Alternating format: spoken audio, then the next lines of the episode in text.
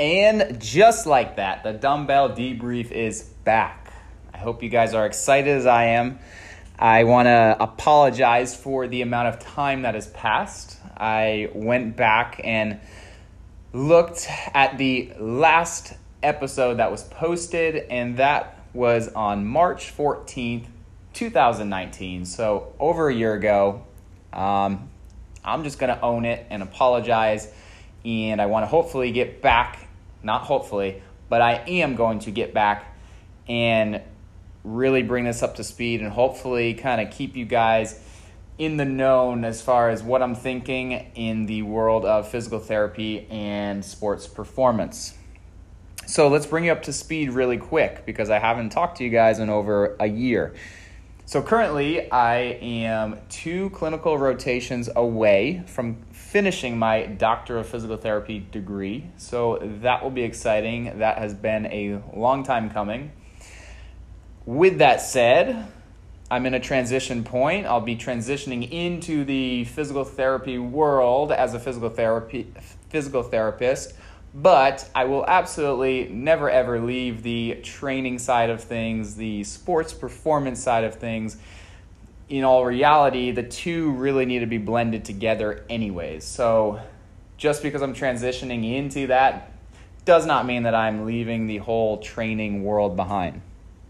Other than that, since the last time I talked to you guys, the name of my business has actually changed. It was Larish Rehab and Performance, and it is now Performance Redefined. I changed that because it really felt to me like it aligned with my vision of what I want to do and how I want to impact the world of physical therapy and sports performance. As a result, I want to really redefine how physical therapy is done and the approach and the environment, and I want to redefine how sports performance is done. And there's a lot of different components that go into that, but that's really why I ended up changing the name. And I'm really proud of the name, and I like the name, and I like the logo.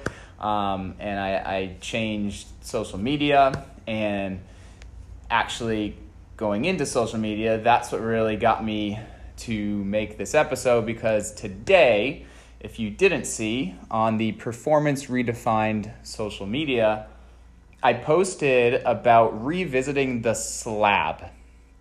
The SLAB is an acronym for the single leg alternating bridge.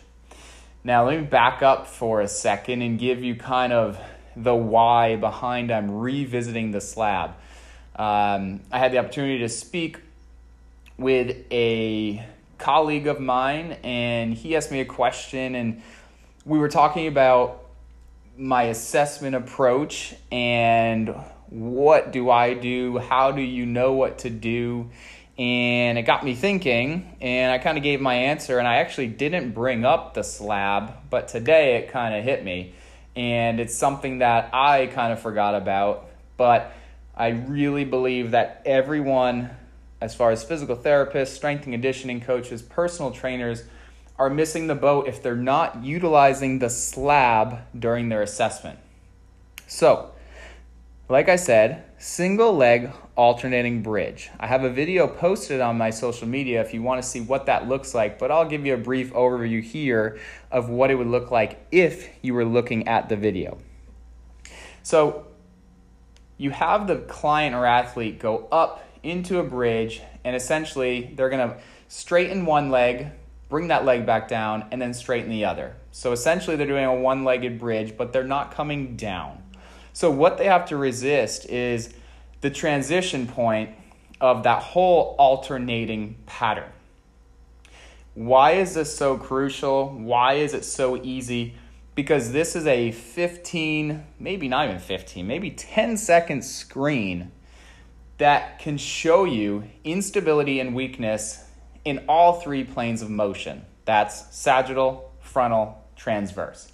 There's not a lot of screens that really give you that much bang for your buck in a really safe position because you're on the ground, it's not loaded, and it will really help guide you where you need to go next. So let's quickly go over what you'll see in that assessment, in the SLAB. So when they go to raise their leg, if they have a sagittal plane deficiency, they will hyperextend their lumbar spine or, but not, probably not, round out their back, kind of collapse and fold in. Typically, they're going to hyperextend if they have that sagittal plane deficiency. Moving on to the frontal, if they have that frontal deficiency, you'll see more of a side bend. You'll see more of lateral flexion throughout the trunk.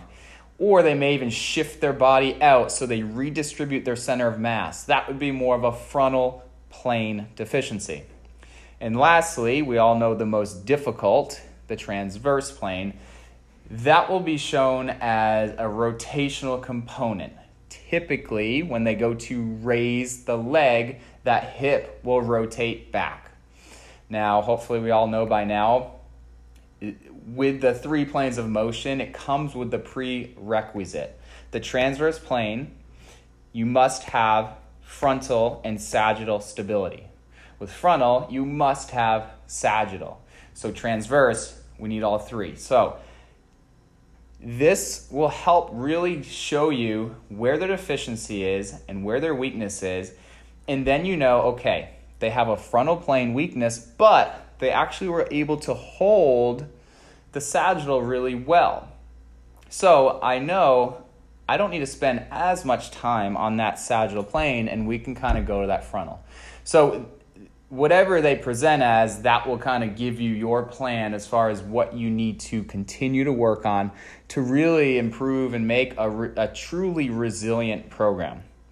And I've done an episode on the SLAB, and I've done articles on the SLAB. The main takeaway from all this is that I really want you to use this as just an easy and quick gross assessment.